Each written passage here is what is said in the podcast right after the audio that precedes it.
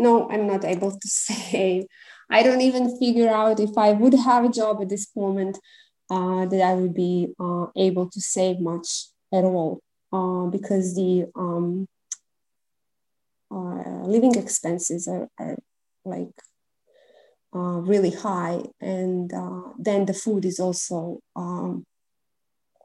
very um, it has very high prices.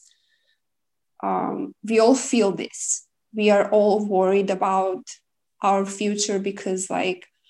I don't necessarily mean that it has to be, I don't know how rich of a future, but just like, you know, uh, for the state of mind